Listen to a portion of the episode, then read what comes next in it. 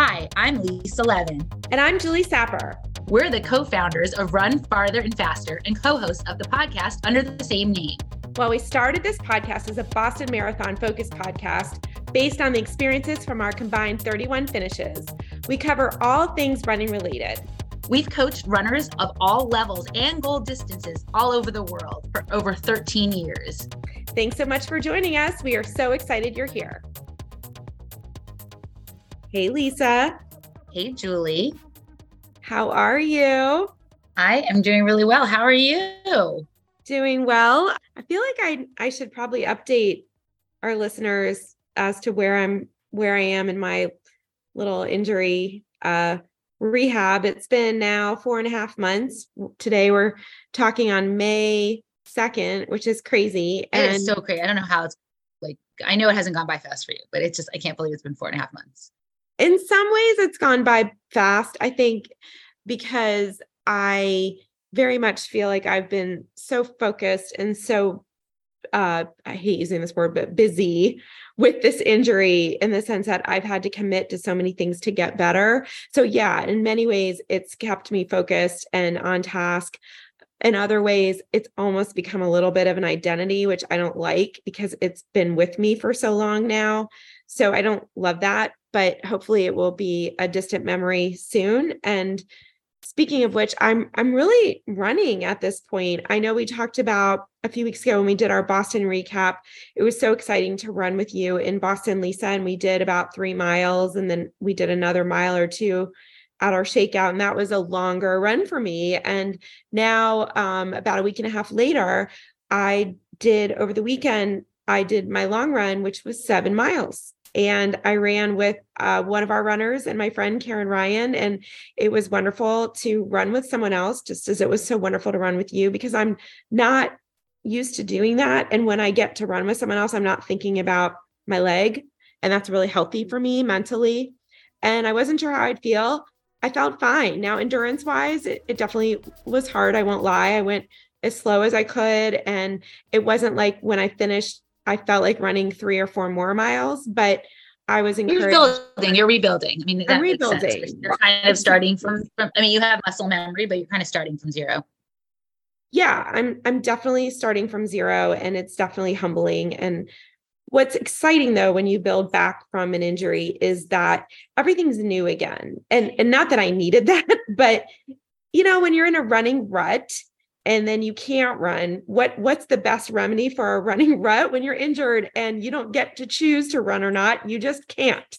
So certainly i'm i'm not in a running rut and i feel excited to run right now and that is certainly a gift and i'm hopeful that will continue. I'm not i'm hopeful but i'm not what's the word i'm looking for? Naive because i also recognize that in a week or something, something may happen where I don't feel as good and I may have to take a few days off because I've never rehabbed such a serious injury. I know from many people that the progress isn't linear and I know that I'll have setbacks. So I'm also trying to frame this like I'm celebrating the victories, but I'm not settling into it or taking it for granted and saying, and then next week I'm going to do nine because every run I have to kind of listen to my body and ask myself, is this truly feeling easy? Is this truly feeling okay? And then, of course, keeping up with all of the rehab and the strength training and all the things. So that is my progress right now. And um, I'm pretty excited about it.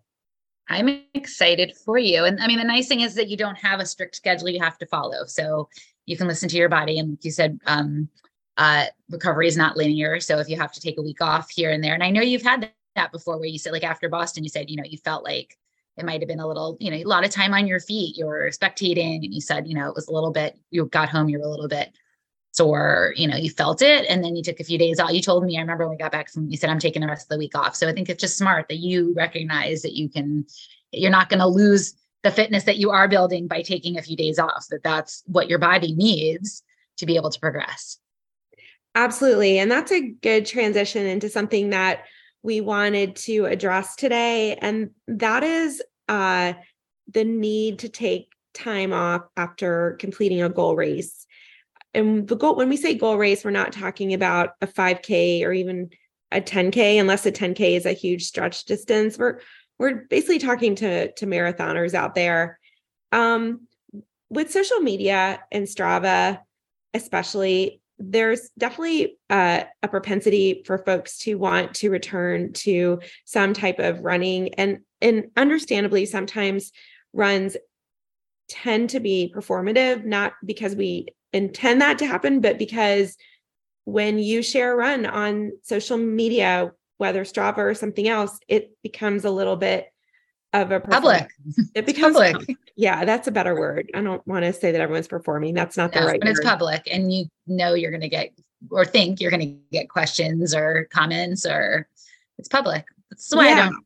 That's why I don't post my runs on Strava. Um, yeah, I don't need. I don't either. Like we don't use Strava. Like you know, it, it's and they're not for anybody other than myself. Not against anyone who does post. I mean, I know it's very um, motivational for people, and people really enjoy it. Um, but that's why I don't do it. Yeah. So the the issue is because of that, we are seeing a lot of people running right after Boston, for example. And it's surprising to me. And I can't help but wonder is that becoming the norm where you kind of ignore the need to take off a lot of time after a marathon? And my fear is that because so many people with very public personas are out there running again, so making it look so effortless after a marathon so soon, then the the wisdom of so many coaches and and our own advice to take time off is going to be perceived as wrong. And we just want to touch on it and talk about why it's so important to take time off after a marathon. So, Lisa, why don't you tee it off and explain why it's so important to take time off after a marathon? I mean, if you think about it, running 26.2 miles puts a ton of strain on your muscles, um, your tendons, and um, you feel it the day after, right? You feel it a couple days after. You may feel it, you know, a week after, but then you start to feel better. Um, and if you were well trained heading into the marathon, you actually may feel better two or three days later and feel like you can run again. But what we don't see is inside our bodies and the the recovery process, the the repair that is going on, and how um, critical that is to longevity in sport and how important that is to your next training cycle. Um, so we get a lot of our runners because they're well trained going into their marathons, which I think is great who say, Yeah, I feel great. I feel like I could go do another race this weekend, or I feel like I could go, you know, I could run. And they look at their schedules, which we give them, and we put, I, I know I put in mine, and I think you do too, at least a week off of, of running. It doesn't mean you can't do anything like walks are great and swimming is great, and even easy cycling is all good to get the blood flowing and, and help with that recovery. But I know I, you know, we put in our schedules rest or active recovery for a week. And you were talking about social media and seeing you know people jump back in too soon but what i see are a lot of elite athletes talking about how they take a month off after after training. They literally take like a month off of running. They will still do things. They'll get massages. They'll do active recovery. They take like a month off of running. So i think that's just a testament to to really people who really know what's going on you know know know that it's not going to affect their fitness. And i think what we hear a lot and i think what may be behind this other you know in addition to kind of seeing other people out and running and thinking oh no why am i not you know why can't i be out? I can go out and run too. Um is is uh the fear of losing fitness. We've all built all this great fitness you know people had really good races and i had a really great marathon and they're like on a high and they think i want to capitalize on this. Like i now want to i feel great. And you know i feel it too. Like i i had a pretty easy recovery from boston like my legs feel great. Um, I'm you know back to running, but I I, I like hold myself back because I know that you know my body is still. I feel great because I've you know rested and recovered well, but my body's still recovering. And the rule of thumb we've always heard is that it takes about a day per mile run for your body to actually fully repair itself. So if you think about that, a marathon, 26.2 miles, 26 ish days, that's three to four weeks before your body is back to where it was before. You know, probably before some of your marathon training but um so that's it, it, that's uh you know like i said i think there's there are a lot of factors going so people are re- really afraid of losing that fitness and what i think is hard to hard to see is that you really need need that recovery to retain that fitness. If you just keep training and training and training and ramping it up ramping up and not giving your body that chance to absorb the training and recover eventually uh, you're going to you're going to hit a wall um, and you may get injured. And that's this is, I think I read somewhere that this is the most likely time for injury for marathoners is in the three to four weeks after a marathon because we do, we feel great, you know, a week or two later, we're all hyped up. We think, you know, we want to take advantage of this fitness, we want to keep working harder. And even if you had a bad race, sometimes you know, people will think, all right, well, I had a bad race. Now I like almost have to punish myself. I have to get there. I have to train harder. I have to do more. I have to do more speed work and I have to do it now. Um, so I think that um, what we lose sight of is that the recovery, this I say, you know, you've got to take one step back to take two steps forward. And really, um, I know for the runners we coach, it's about a month of just, you know, it's not no running, it's lighter running, it's maybe four days a week of running and more of a focus on strength, like the stuff we don't get to focus on when we're when we're running so much. So focus on strength, focus on cross training. You know, you like that cycling class at your gym, go take a cycling class. So it's really like four weeks of like you know, just mixing it up a little bit and taking the pressure off of, of running, making sure you're running easy and slow. And then once we hit June, you know, at this time of year, like for our, you know, April Boston marathons, when, once we hit June, we'll head into some speed and strength and we'll head back to it. But it's, so it's not like it's, you know, it's not like it's that long of a period of time. And it's just so important to, um, to, to setting yourself up for the next training cycle. Amen. Yes, absolutely. And I will just add that if we want to grow as runners and absorb the gains that we made in a training cycle, regardless of how your race went, your training cycle is still the body of work. And to be able to absorb that body of work and then use it for the next training cycle, you have to have some downtime.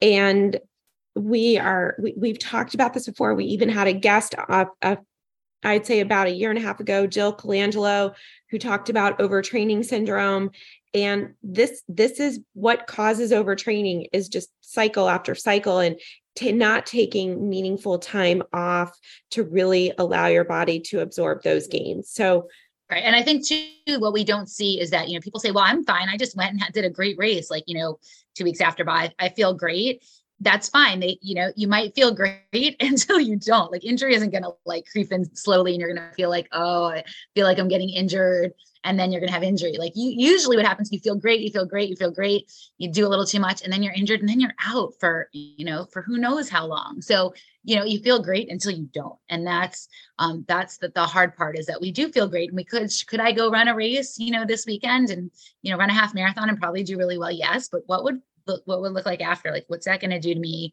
you know two two weeks a month down the road and into my next training cycle? Like where is, is it going to put me behind you know is, is it going to set me back for that training cycle? And the other thing um, that i think is important to talk about too is that our body responds to stimulus when you kind of pull the stimulus back and then re-stimulate it. So it's like you know if you just keep on adding the stimulus adding the stimulus adding the stimulus it's like it's like almost like you know i think of like caffeine. Like you get used to caffeine if you're always drinking it. If you cut back on caffeine for a few weeks and then you add it back in then you feel the kind of effects of caffeine again. So it's i think a similar type of thing. Like in order to keep seeing gains you need to take a step back and like take the stimulus off your body so that when you put it back on it responds again. Because otherwise it gets used to the stimulus and it's not responding and for people listening to this that say yeah i understand but i'm i'm not that person i'm fine. I've for years i've raced really well right after my spring marathon and i haven't had any issues.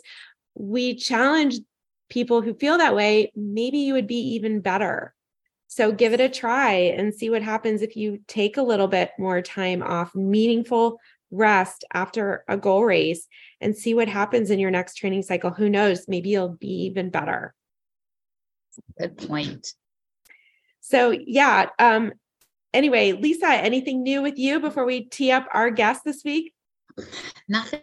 I'm like I'm recovering. No, no races on the calendar. Like it's kind of nice to just have a have a you know kind of some downtime and um and not be worrying about doing long runs or getting your training run. So nothing going on. So what do you do when you have your downtime? Like what's a typical week look like for you with downtime for those who are like, well, now now I go and I watched watched Alex do his races. Now I go and I'm a Sherpa for for cycle races, and I like to go watch cycle races. Um, my you know my runs are just shorter. Um, they're less. You know, I I never do very structured workouts anyway. So um, you know, it's just shorter. It's it's what I feel like. Like if I wake up and I don't feel like running, like I'm not going out. Like I'm just, you know, it's uh and it's it's super easy. My runs have been so again, I ran a 320 when I ran a 324 marathon and my runs since um since Boston I've been between I mean, well, the first few right, when I started up again were like 10 to 10 30. They're all now 9 30 to 9 45. Like that's just, you know, nice, easy pace and um and no structure really, just making sure that I uh, getting sleep or trying to get sleep as much as I can. Um, you know, I have this big goal in my head that I'm going to start doing some strength training. Still have not gotten there, but um, but that's riding, cycling more, doing some some indoor cycling, um, and that's it. Like I said, no structure, no races on the calendar. Sounds great. It sounds lovely, and it sounds like something also your brain needs to be able to have. Yes, that is exactly and that. That was another thing, you know, just to mention quickly. Like our brains need that, like like disengagement of like not over not thinking about training and thinking about how long your run is and how many miles you, you've run. Like i just like not having and and that's why you know a lot of times we encourage our runners to take a break from us in may that you know for who've done boston who do you know schedule we're happy to have them stay on and work. And a lot do say they they need the guidance of a recovery schedule. And so i get that like because a lot of people would do too much if they didn't have us telling them nope don't run today. Like do some cross training do something else. So i i get that but you know, a lot of times we encourage people like say it's okay to take a break from us for May and just you know do what feels right for your body. Um, so I, I think, and like you said, the brain a schedule uh, for you know for a, a month is okay. Yeah, you bring up a good point. Just in closing, is that as coaches, I would say 80% of the time, our role is not motivating our runners to run. Our runners are motivated. It's pulling them back and, and doing too much. Yep. them to to take a break to relax to run slower to to take take time off to get more sleep. So i feel like that is kind of the opposite of what what one might perceive a coach to do. We're actually often telling folks to do a little bit less or run a little bit easier.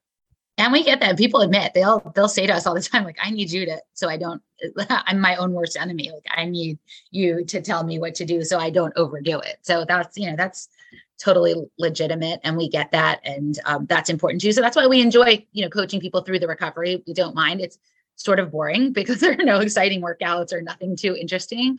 But again it, it helps people feel like they're they're they're following instructions at least. So they're not um you know it's what their coaches told them to do. It's not like uh you know they they, they sort of have an excuse for why they're not running. Yeah yeah for sure. So um this week we have two really wonderful guests. We're really excited to welcome Rick and Russ Hoyt. And the Hoyt name, for anyone who isn't familiar, is really um, um, a mainstay of the Boston Marathon. Team Hoyt is originally known as Dick and Rick Hoyt. Um, they are pretty much one of the faces of the Boston Marathon as much as race director Dave McGillivray. So, a little bit about Rick and his brother Russ. Both of them are the children of Dick Hoyt. And Dick, who passed away sadly in 2021 at age 80, and his son Rick are the dynamic duo known as Team Hoyt that competed together at the Boston Marathon, but they've done so much more. They've done so many marathons and Ironman triathlons. And of course, Dick pushed his son Rick in a wheelchair. Rick has cerebral palsy. And thanks to Rick's mom, Judy, and of course, Rick's dad, Dick, Rick grew up always knowing that he could. Yes, you can. And that is the motto of the Hoyt Foundation. And that is what Rick and his brother Russ are going to talk about on the podcast today. So, a little bit more about Rick and Dick the Hoyts have competed in 1,130 endurance events, including 72 marathons, six Ironman triathlons, and they've run the Boston Marathon 32 times. Hey, that's like us, Julie. It's our yeah. shots.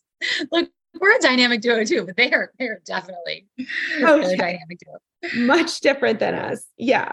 And um, they they did triathlons, and I love this part for the swim portion, Dick used a rope attached to his body to pull his son Rick sitting in a boat. And then for the cycle portion, Rick rode on the front of a specially designed tandem bike. And then, of course, for the run portion, Dick pushed Rick in his wheelchair, which he did for so many events. Right. And, you know, we often saw Team Hoyt, um, Rick and Dick uh, specifically on the Boston course. And we still see now every year we return uh, Team Hoyt members on the course, which is particularly uh, motivating, I know, to me and to you. Um, and Team Hoyt is comprised now of the entire Hoyt family and uh, Foundation, which the Hoyts, including Dick's wife, Judy, formed to provide inclusion opportunities for disabled young people. And its motto, like you mentioned, yes, you can, is behind everything the Hoyts have accomplished, including Rick's graduation from Boston University, thanks to his parents' unwavering insistence that he attend public school and eventually Boston University, where he graduated uh, in 1993.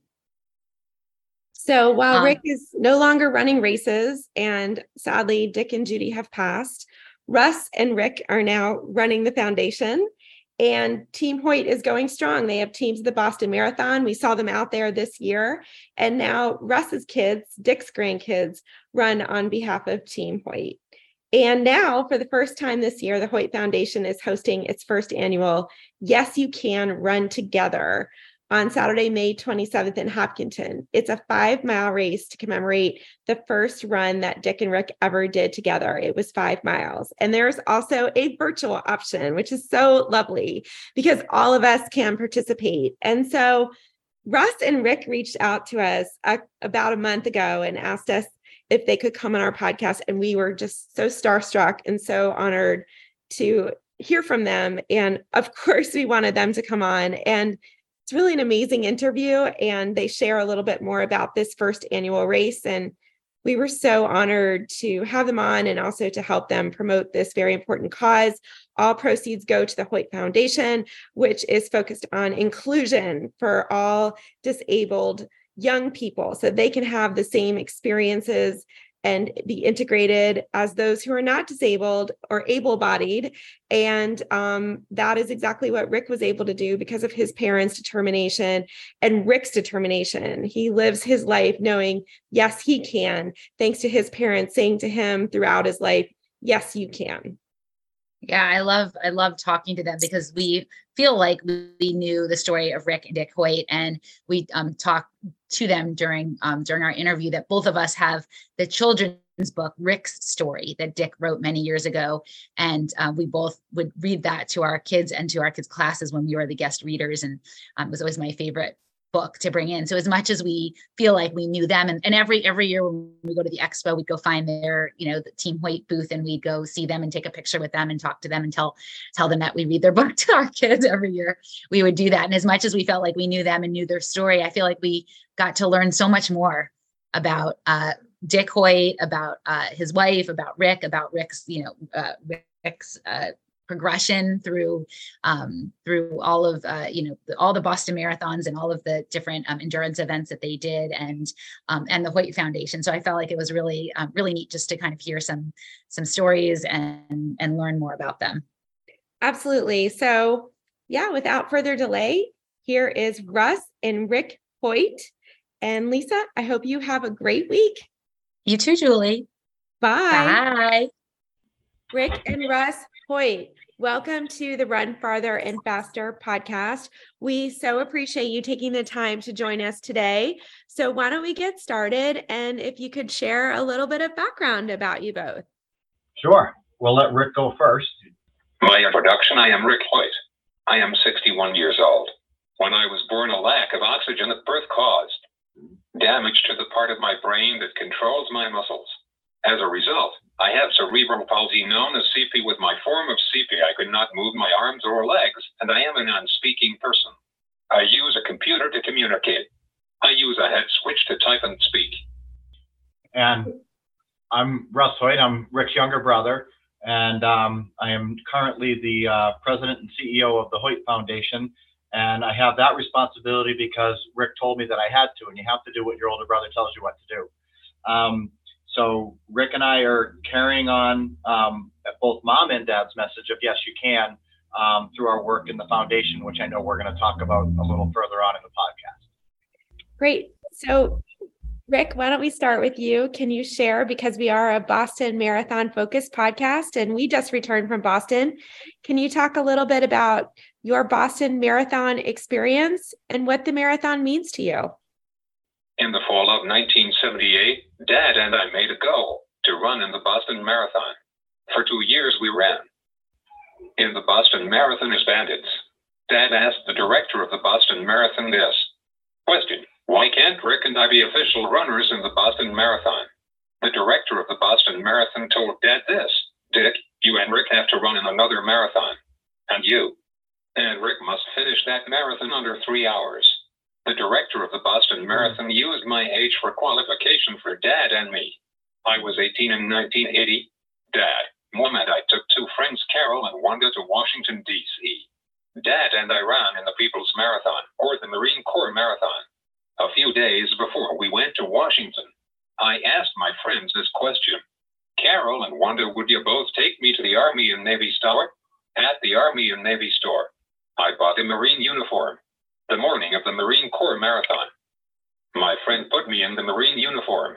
When Dad came into my hotel room, Dad was completely surprised. He, I wanted to look like a Marine, and Dad had no idea I was mm-hmm. doing it. When Dad and I were running the Marine Corps Marathon, our official finish time was two hours and 40 minutes for the Marine Corps Marathon. When Dad got our official results from the Marine Corps Marathon, he mailed our official results to the director of the Boston Marathon. Once, the director of the Boston Marathon had Dad's and my official results. From the Marine Corps Marathon, we got our numbers. Dad and I were then official runners in the next 32 Boston Marathons.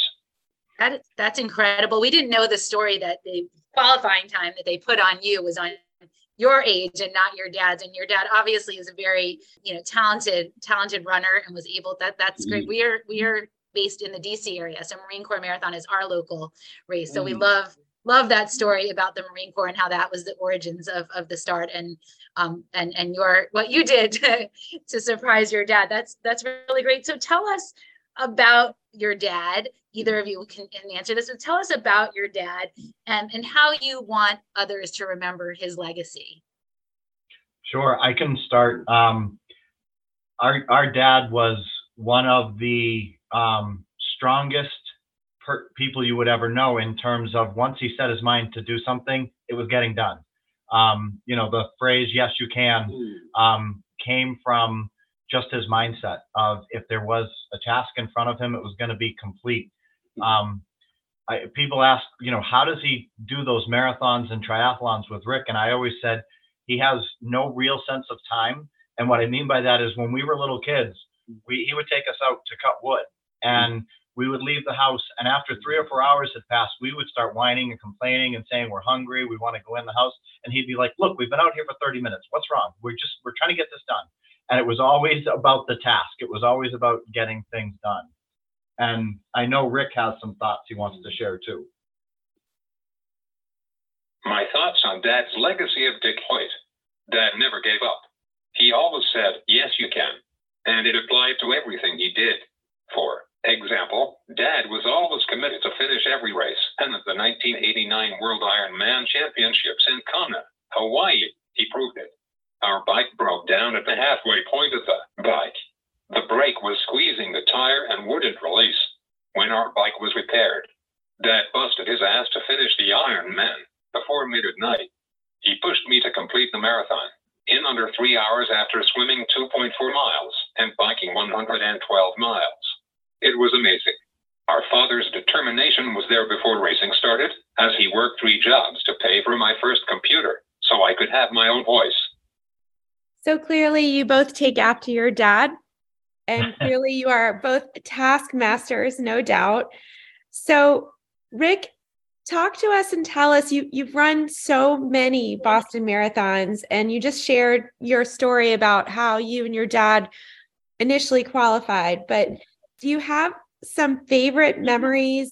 Um, this could be a whole all day conversation for sure, given how many you've run, but share with us some of your memories. And then Russ, as as a member of the Hoyt family, we have no doubt that you too have so many memories. So just share with us what the race means to you and what your legacy on the course means to you.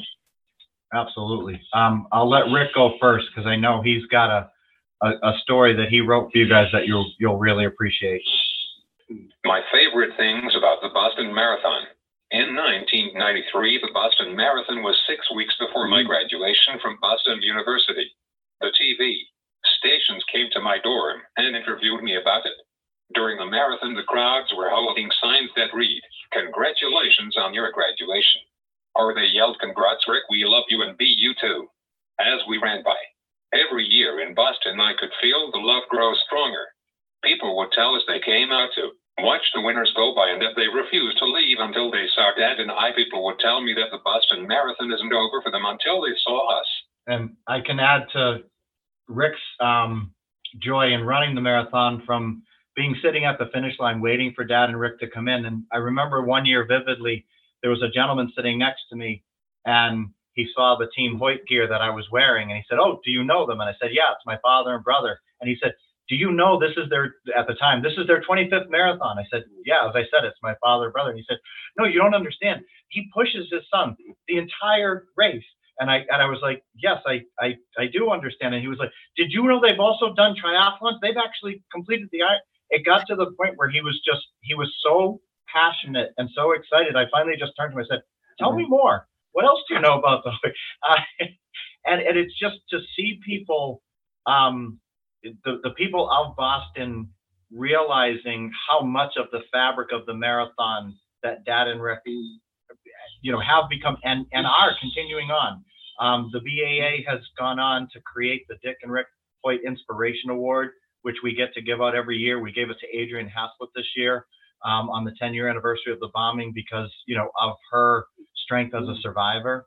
Um, the previous year, we actually awarded it um, to Chris Nikic, who is a young man with Down syndrome who not only has run the marathon, but has also completed the Ironman. And what we look for in that award is people who focus on and inspire inclusion in others, just like Dad and Rick have. Um, and we've been able to, you know, continue their legacy that way. We also every year get to put in um, an honorary Dick and Rick Hoyt duo. Um, and this past year, it was actually really cool. We were able to give that to Mike DiDonato and Kyle Brodeur. Mike builds the Team Hoyt running chairs, and his partner Kyle they're called Team Unstoppable, and, and they were. They they got through the the marathon together um, in quite dramatic fashion. So seeing that legacy live on, and then seeing other duos and other races grow from this is just so cool. Yeah, I think Rick's story about the support on the Boston course just speaks to what is so special to us about Boston. That Boston, it really is Boston strong, and Boston, um, that that course, the the fans along the course are are um, so uh, you know it's part of their it's, it's part of their fabric and um, for us personally many years we would see uh, your father and rick on the course i know and it was always such a highlight of my experience to either see them at the expo or see them on the course so um, to us it's it's um, really fitting that that legacy has lived on for so long and continues um, so you know along those lines um, you mentioned team hoyt and you have the hoyt foundation tell us about the Hoyt Foundation and and Team Hoyt, um, how that you know how that all came to be and hmm. um, where you guys are now. Sure, I'll jump in and then I know Rick's going to explain a little bit as well. Um, one of the things that's really cool about Team Hoyt and the Boston Marathon is we now have a charity team. Um, and this year we actually had 27 runners. So in addition to that Team Hoyt honorary duo, um, we actually had a second duo this year and then 25 more runners three of those 25 runners were actually um, dad's grandsons. My two sons, Troy and Ryan, both ran, and my nephew Cam, our brother Rob's um, youngest son. So this was actually Troy's third um, Boston running in his grandfather's memory. It was Ryan's second and Cam's first. So to see that the sort of the next um, you know group of family members has picked up on this legacy and are now you know running marathons and you know, competing um, in their grandfather's memory is just it's really cool to to bring the team together um, and to have people that are so committed from not only the Boston area but around the country. One of the duos that ran for us this year actually came from Utah. Um, two a set of brothers from Utah came out to run, um, you know, as as part of of Team Hoyt. And I know Rick has some things that he wants to make sure that you know. Things you should know about Team Hoyt and the Hoyt Foundation. Team Hoyt and the Hoyt Foundation are stronger than ever. When Dad passed, I told Russie has to take over as president and CEO. Under Russ's leadership, we have brought in many new runners, and people making donations.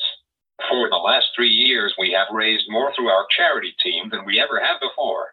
We added the Dick and Judy Hoyt Yes You Can inclusion grant so that we can both honor mom and dad as well as help families to include their child with a disability the way mom and dad did for me. I could tell you more about the Hoyt Foundation. The Hoyt Foundation, in addition to the Dick and Judy Hoyt Yes You Can inclusion grant, supports Children's Hospital, specifically the Augmentative Communication Program, Easter, SEALS, the Matrawas Limca, the Hawkemad Limca, Venture Community Services, and the Center of Hope.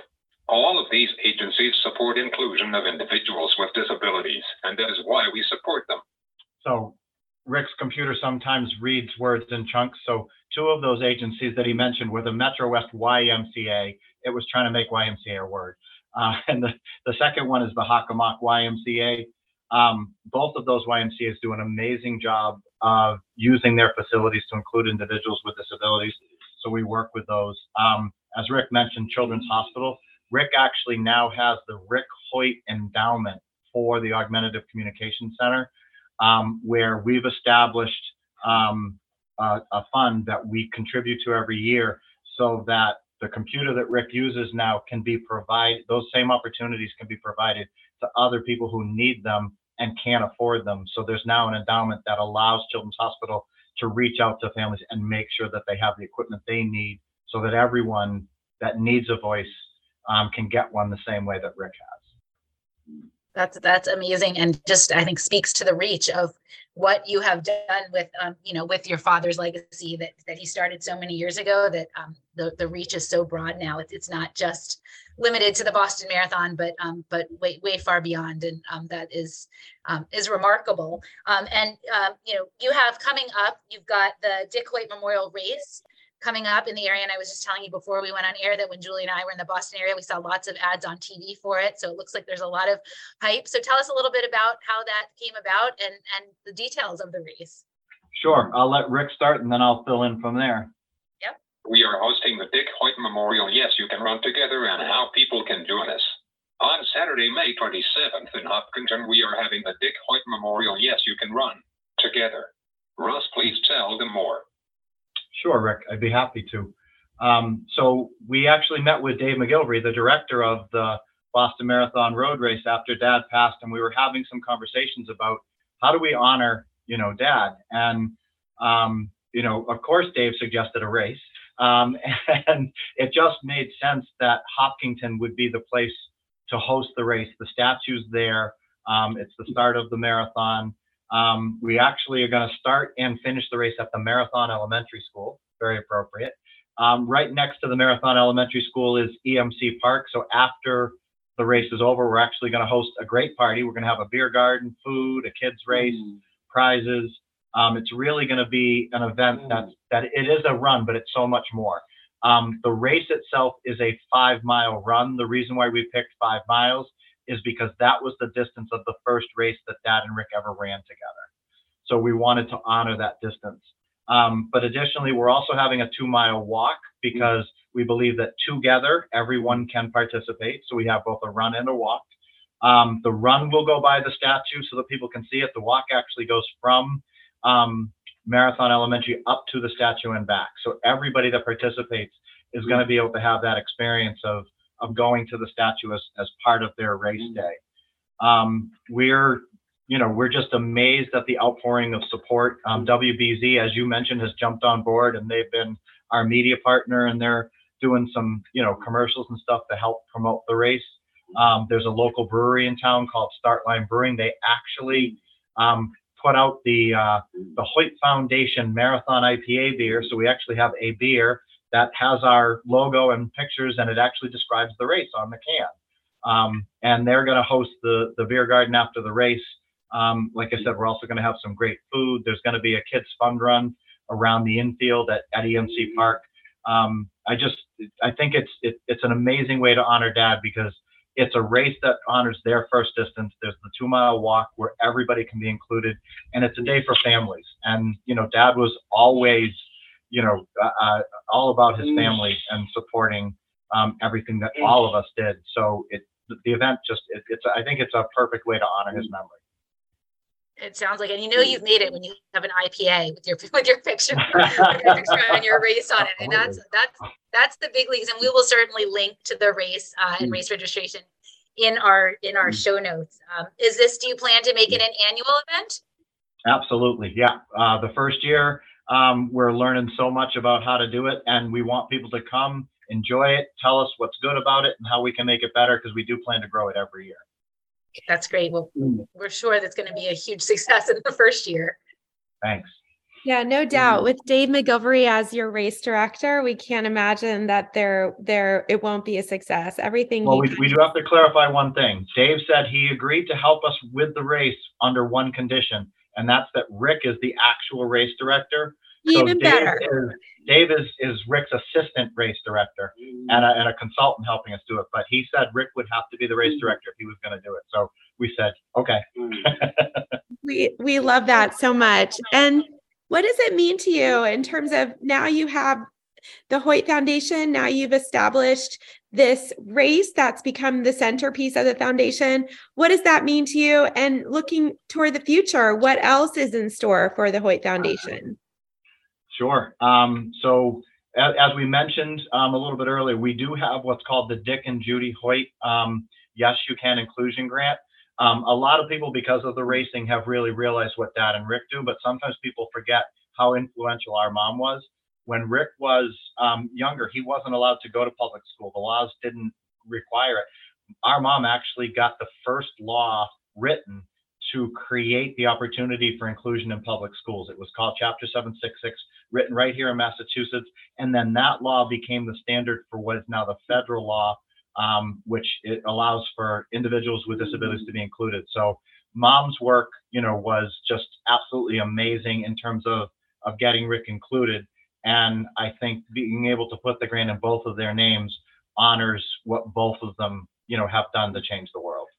That's great. And thank you for talking about what your mom did, because like you said, I think there's so much focus um, because your dad was out there maybe running and doing the physical work that, you know, not as much focus on what she's done uh, for inclusion, which has, you know, made such a difference, not only for Rick, but for, you know, millions of, of people um, in, uh, in the United States. And it's amazing that it's become a federal standard um, when it started right there in Massachusetts. So that's, um, that's pretty, pretty amazing. Um, are, do you have any plans? Are you, are you, are you running the race?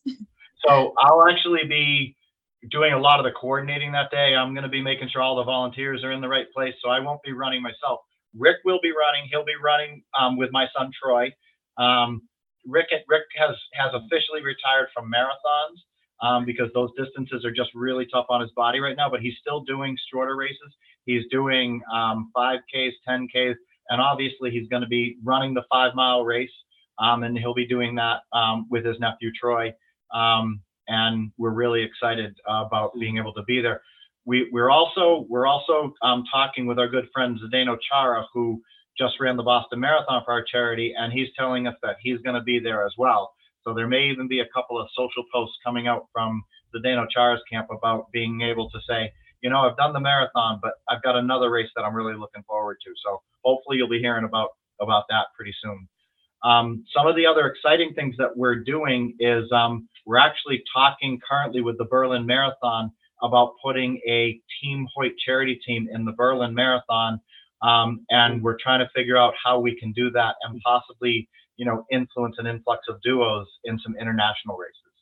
So there's a lot of really cool things um, that we're continuing to take a look at. What about the Abbott World Marathon Majors? Have have they been in discussions with you all as well?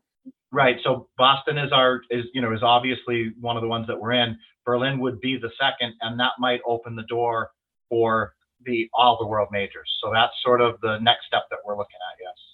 That Fantastic. would, that would be great. And how, how do, do you have our applications open for Boston, for um, spots on your Boston team next year? When do those open? And, um, you know, we assume if you get uh, bibs for Berlin, that there would be opportunities for runners to join the team too. What would you recommend that runners who are interested in um, looking into joining Team Hoyt um, for future races, how did, how do they get information about that? Sure, absolutely. So you can go to teamhoyt.com um, and you can you can actually go to teamhoyt.com to register for um, the Dick Hoyt Memorial Race. You can also see what other races we have open. We do have a charity team in the Falmouth Road Race for the first time this year. So those bibs will be up on our website within the next couple of weeks. Um, we actually um, just landed the New York City Marathon. So we're actually we actually have an open process uh, for a charity team if people want to run for Team Hoyt in the New York City Marathon. So that's there.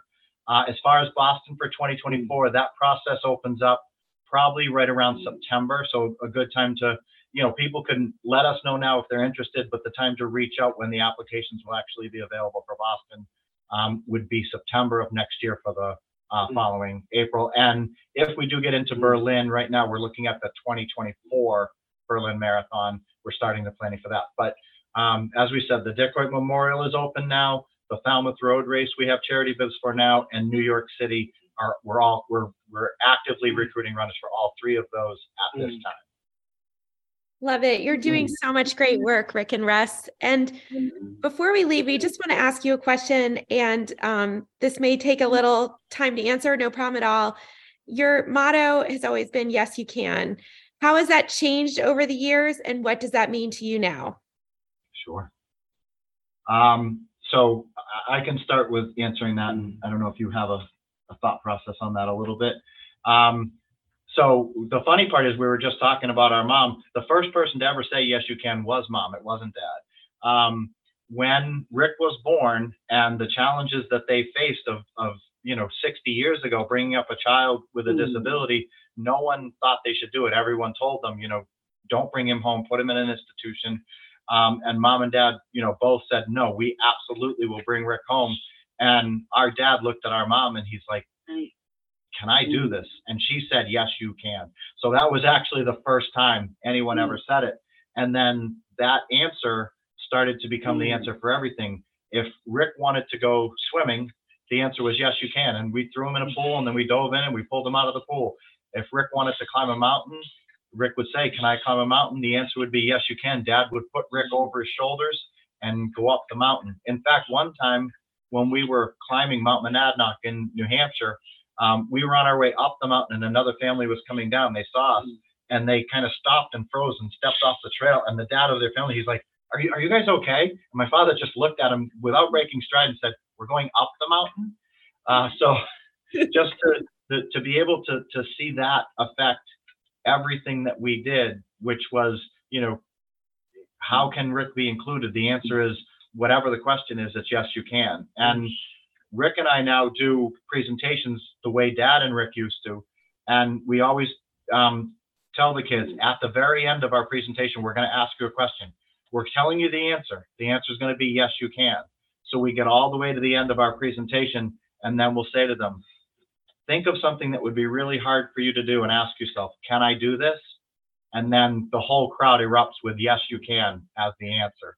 So it's become, you know, a, a, a mantra. It's become a calling card. It, it actually is, it, it defines, um, you know, how we make decisions every day.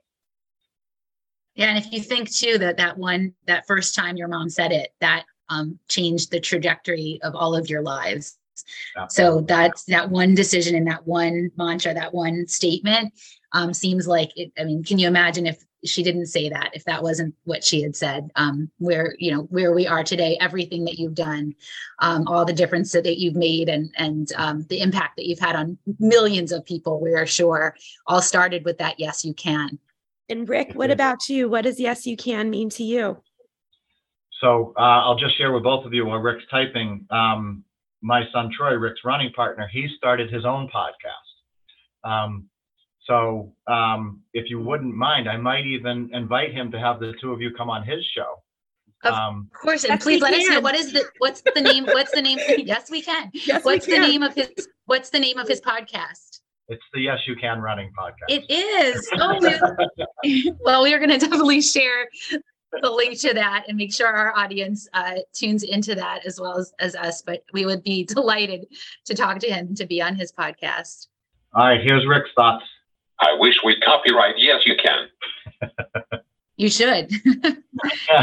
yes, absolutely. Well, I think for, you know, especially um, for those of us who have known you and your family and followed your story, that's, you know, what we will always think of when we think of um, Rick and your father and your mother. Now we know the origins of, of Yes, You Can. And like we mentioned to you, I think offline before we started, both Julie and I um, have copies of Rick's story, and uh, which is a book that your father wrote um, about Rick. It's a children's book, and we've brought it in many times to read to our children's classes when they were much younger. Um, and uh, like I mentioned, I would always get lots of questions, and really, you know, fat kids were fascinated, and uh, I think it's important to hear his story and to learn that that mantra. Yes, you can. So thank you both so much for for joining us, for sharing some stories that we didn't, uh, we hadn't known as much as we have followed your, you know, followed your journey along the years. Um, those were stories we didn't know, so we really enjoyed hearing those.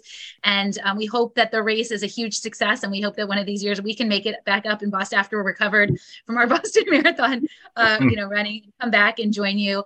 Um, but we're certainly happy to be able to help share, spread the news and um, spread the information and, and about how people can generally get involved in supporting Team Hoyt. So we'll make sure to post that in our show mm-hmm. notes. So thank you so much for spending time with us. And it's a real honor for us to get to talk to you today.